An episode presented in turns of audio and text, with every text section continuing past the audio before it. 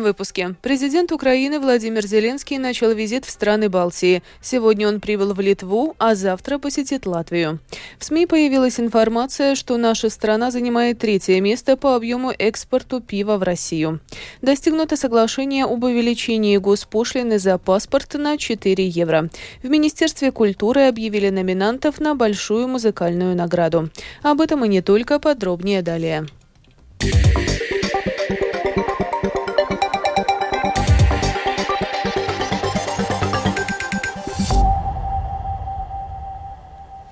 Президент Украины Владимир Зеленский начал визит в страны Балтии. Сегодня он прибыл с ранее необъявленным визитом в Литву, завтра посетит Латвию, а затем отправится в Эстонию. Визит Зеленского в страны Балтии проходит в то время, когда в Брюсселе идут напряженные дискуссии о том, как преодолеть вето Венгрии на дальнейшую финансовую поддержку Украины. С подробностями наш корреспондент в Брюсселе Артем Конохов.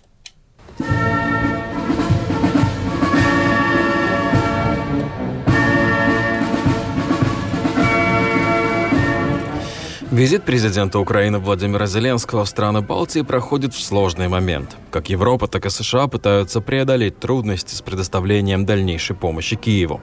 Поэтому Зеленскому, скорее всего, важно еще раз заручиться поддержкой руководства Латвии, Литвы и Эстонии, а также предоставить политикам нашего региона актуальную информацию о ситуации в Украине. Начиная встречи с Зеленским, президент Литвы Гитанас Науседа сказал, что его страна продолжает быть на стороне Украины.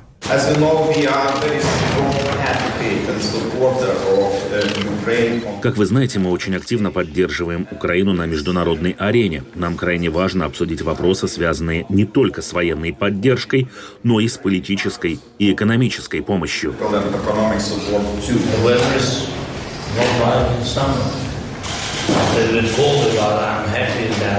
Погода не такая, как летом. Сейчас немного холоднее, но я рад, что люди не изменились. Мы очень благодарны Литве за поддержку, благодарны вашей команде и замечательному обществу. Спасибо вам за теплое отношение к нашему народу. Мы благодарны за вашу поддержку, в том числе военную.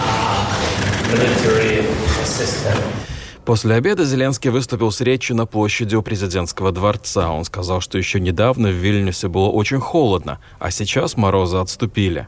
Точно так же отступит Россия. Дату сейчас назвать невозможно, но Зеленский знает, что так оно и будет. Также президент Украины призвал Европу не задерживаться с поставками оружия. На этой неделе канцлер Германии Олаф Шольц выступил с аналогичным призывом к остальным странам Европы. Скорее всего, Шольц в особенности имел в виду Францию и Испанию, поскольку их военный вклад совсем невелик. В свою очередь, послы стран Европейского Союза в среду пытались найти компромисс по вопросу предоставления Украине помощи в размере 50 миллиардов евро. Венгрия предлагает разделить этот пакет на 4 года и каждый раз утверждать выплату очередного транша. Но не все с этим согласны, так как такое решение даст правительству Венгрии возможность каждый год выдвигать новые условия и требования. Артем Конохов, Латвийское радио, Брюссель. Также в Брюсселе сегодня проходит заседание Совета Украина-НАТО. В Киеве надеются, что Запад примет решение о дальнейшем укреплении украинских систем противовоздушной обороны. Между тем, как сегодня заявил литовский президент Гитанас Науседа на совместной пресс-конференции с главой украинского государства Владимиром Зеленским, Литва утвердила пакеты долгосрочной военной помощи Украине в размере 200 миллионов евро. Также, по словам Науседы, уже в этом месяце Литва отправит в Украину боеприпасы боеприпасы, генераторы и системы детонации, а в феврале бронетранспортеры. В свою очередь, глава латвийского государства Эдгар Сринкевич завтра после встречи с украинским лидером Владимиром Зеленским также объявит на пресс-конференции о новом пакете помощи Латвии и Украине.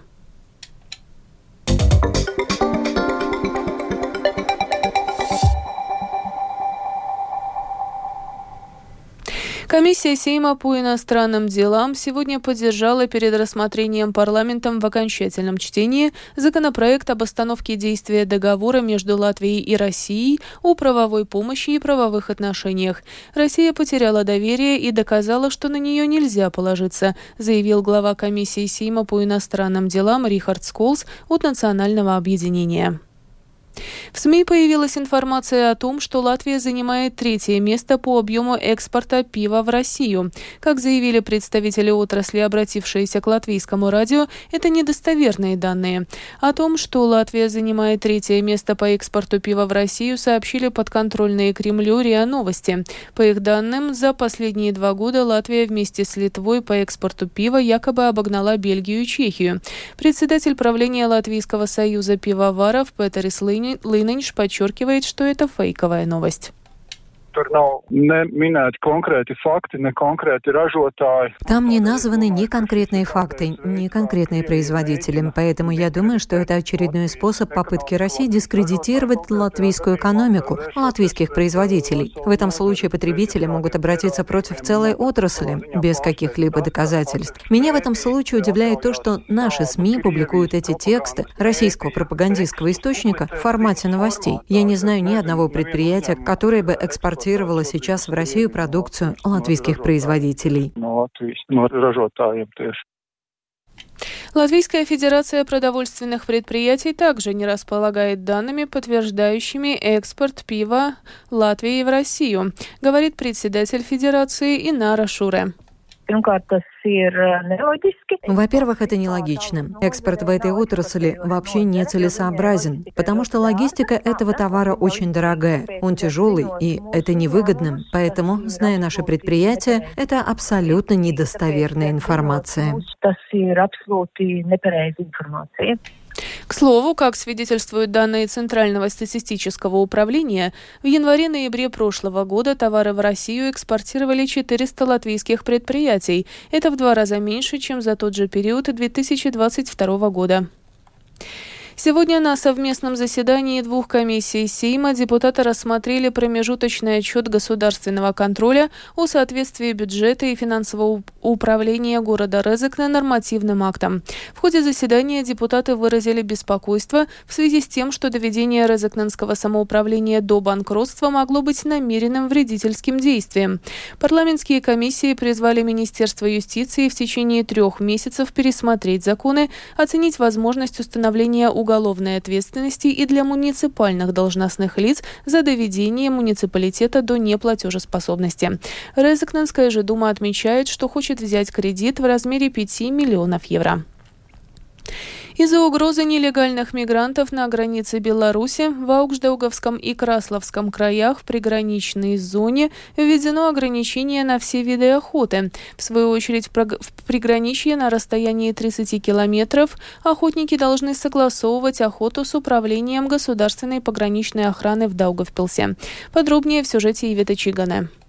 Именно из-за наплыва нелегальных мигрантов на границе с Белоруссией введен усиленный режим пограничной безопасности, который распространяется и на охотников, рассказал исполнитель обязанностей начальника иммиграционного и пограничного контроля Даугопилского управления пограничной службы Владимир Шерст. Ну, Охотничьи коллективы должны знать, что Даугавпилское управление запрещает любые виды охоты в приграничной зоне, которая находится на расстоянии двух километров от зоны государственной границы. Этот запрет связан с безопасностью, как с нашей стороны, так и со стороны охотников. Частичные ограничения на охоту введены также и на всей приграничной территории. Приграничье – это участок в 30 километрах от государственной границы. Даугавпилское управление государственной пограничной охраны призывает охотничьи коллективы своевременно информировать о местах и о времени проведения охоты. На границе Латвии с Белоруссией, Красловском и Ауждауговском краях находятся угодья 15 охотничьих коллективов. Из-за ограничения территории их угодий сокращаются. Охотники возмущены, что в период активного охотничьего сезона они не могут охотиться. Руководитель коллектива УПИС Павел Шилванс считает, что за время, когда мигрантов нет, охоту могли бы и разрешить как нашего коллектива особенно, все угодья находятся, лесной массив, там, где живут лось и кабан, находятся в этой двухкилометровой полосе. У нас и в Каплове, и это Савино. И мы не можем, мы оплачиваем аренду гослеса, мы оплачиваем лицензии, мы ведем подкормку животных в этом районе, а нам запрещается охотиться Нам вот надо еще требует лесничество бороться с бобрами, плотины разбирать, отстрел, там из-за того, что засапливается лес, городят. А нас не пускают туда погонцы. У беспокойства охотников есть свои причины. Ситуацию анализирует главный лесничий Государственной службы леса Южной Латгалии Вилмар Скутелс. На нашей стороне осталось довольно мало кабанов, и охота с гончими осталась только на приграничных кабанов. Поэтому такое решение не особо повлияет на большинство охотников. Однако есть охотничьи коллективы, у которых все охотничьи угодья находятся в пределах этой двухкилометровой зоны, и они вообще не могут там охотиться. Также звучат обвинения владельцев леса леса и земли в нанесении ущерба лесу и землям, бобрами и другими животными. И эту ситуацию невозможно исправить, поскольку там не ведется охота. В последнее время нелегальных мигрантов, пересекающих латвийско-белорусскую границу, не было замечено. Но это не снижает бдительности и осторожности на границе, в том числе и в плане охоты. Граница между Латвией и Белоруссией простирается на 173 километра. И прошлой осенью за день в Латвию пытались проникнуть в среднем 100 человек. А всего за прошлый год пограничники предотвратили почти 14 тысяч попыток незаконного пересечения латвийско-белорусской границы. Ива Тачиганы, Силвия Смагаре, Латгальская студия Латвийского радио. Управление по делам гражданства и миграции пришло к соглашению с Министерством внутренних дел и Кабинетом министров об увеличении госпошлины за паспорт на 4 евро. Окончательное решение по этому вопросу должно будет принять правительство. если решение будет одобрено, за изготовление паспорта в обычном порядке нужно будет платить 34 евро вместо нынешних 30. Мэр Риги Вилнис Кирсис от Нового Единства и руководитель компании по развитию недвижимости Eagle Hills из Объединенных Арабских Эмиратов Мохамед Али Алаббар сегодня подписали меморандум о сотрудничестве по развитию Андрейсалы. В развитии данного рижского района в течение 15 лет планируется инвестировать более 3 миллиардов евро. В Министерстве культуры сегодня традиционно объявили номинантов на большую музыкальную награду. Она вручается каждый год музыкантам и другим участникам этой сферы за достижения в различных категориях. Награда – это серебряная статуэтка и денежный приз. Подробнее о том, кто, за что и в каких категориях претендует на большую музыкальную награду в сюжете Михаила Никулкина.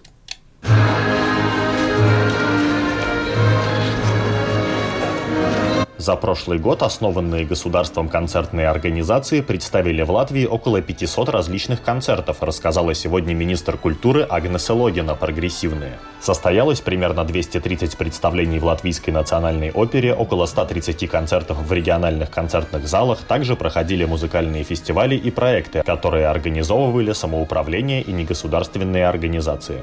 Теперь пришло время для номинаций на главный приз – большую музыкальную награду.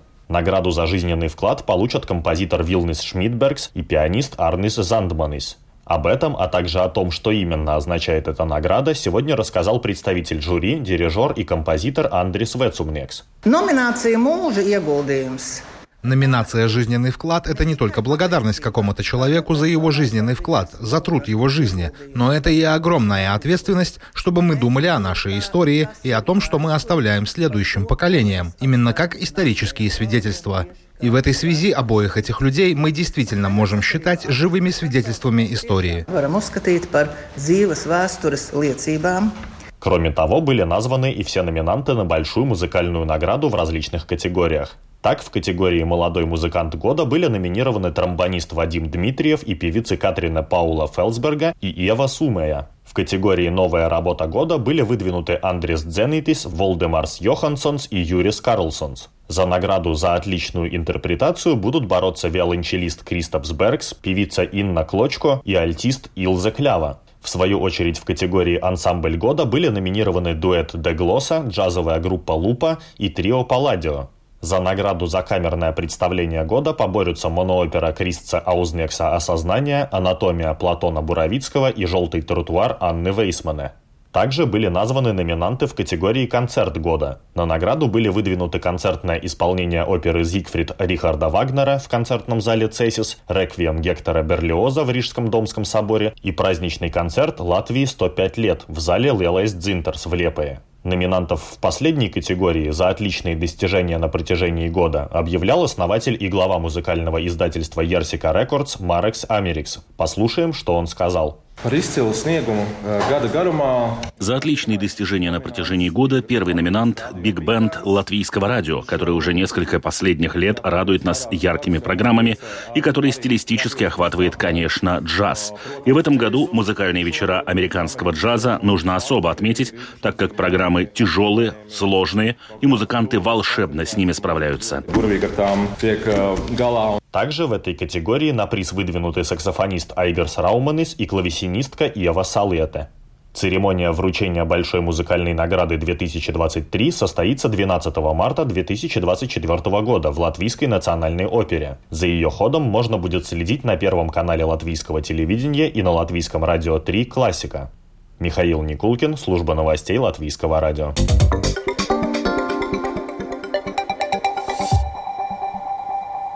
Продолжаем выпуск. В Литве продолжается расследование дела о похищении в Каунасе девятилетней Агуты, которая была объявлена в международный розыск. Девочку нашли во время спецоперации в одном из гаражей и после освобождения доставили в больницу. С Агутой в гараже находился 42-летний мужчина, которого взяли под стражу по подозрению в похищении. Подробнее об операции по освобождению ребенка рассказал генерал-комиссар литовской полиции Рената Спажела.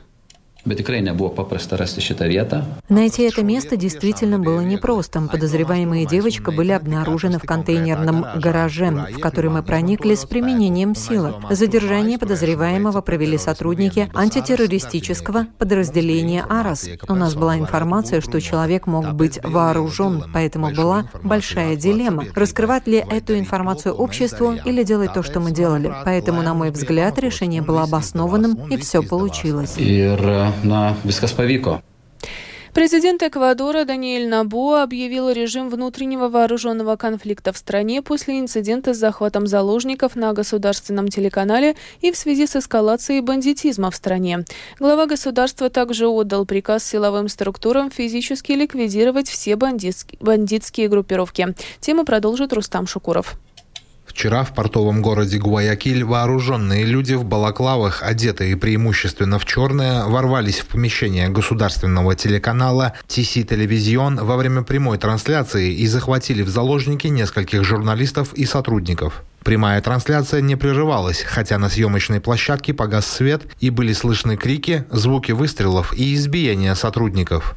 В результате нападения два человека получили ранения. Позже полиция объявила, что порядок восстановлен, а 13 нападавших арестованы. Все сотрудники телеканала, как заверяет полиция, живы. С понедельника в Эквадоре было объявлено чрезвычайное положение в связи с побегом из тюрьмы и исчезновением лидера одной из организованных преступных группировок. В понедельник и во вторник в разных местах страны, в том числе столица Кито, в заложники были взяты как минимум семеро сотрудников эквадорской полиции. В городе Куэнка неизвестные бросили самодельную бомбу в военный грузовик. В провинции Эсмеральда, как сообщила полиция, взрывные устройства использовались трижды. Во вторник мэр города Гуаякиль Акилес Альварес сообщил, что за день по меньшей мере 8 человек были убиты и двое ранены в результате нападений в различных местах города. Президент Эквадора Даниэль Нобоа подписал указ об объявлении внутреннего вооруженного конфликта, назвав террористическими и незаконными 21 преступную группировку.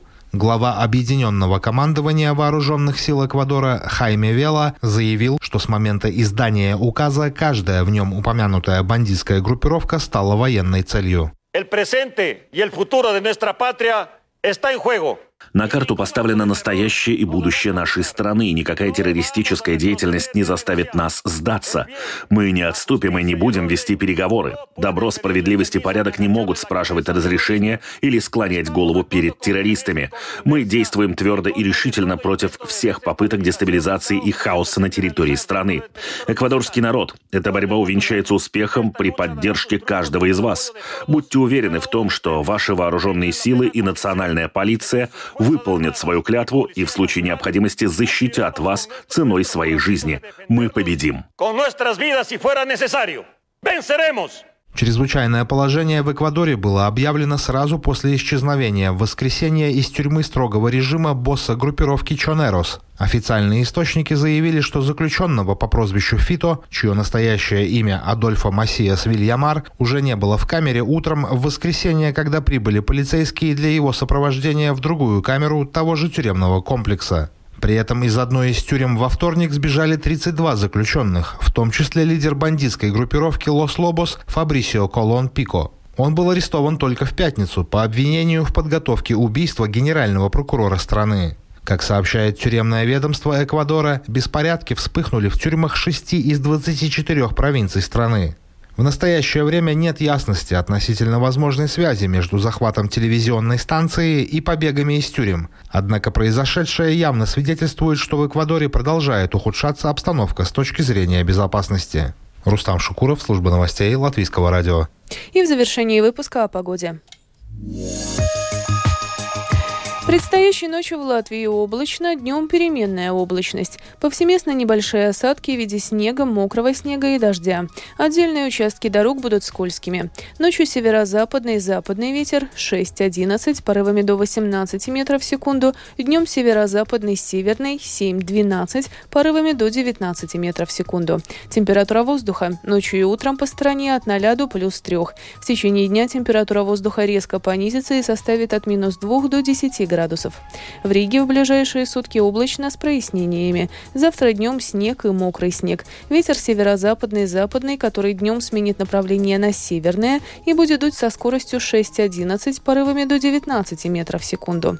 Температура воздуха ночью и днем в столице от плюс 2 до 3 градусов. В течение дня температура воздуха понизится до минус 5. Медицинский тип погоды второй, благоприятный. Это был обзор новостей дня 10 января. Продюсер выпуска Елена Самойлова провела Алиса Прохорова в Латвии 19 часов и 22 минуты.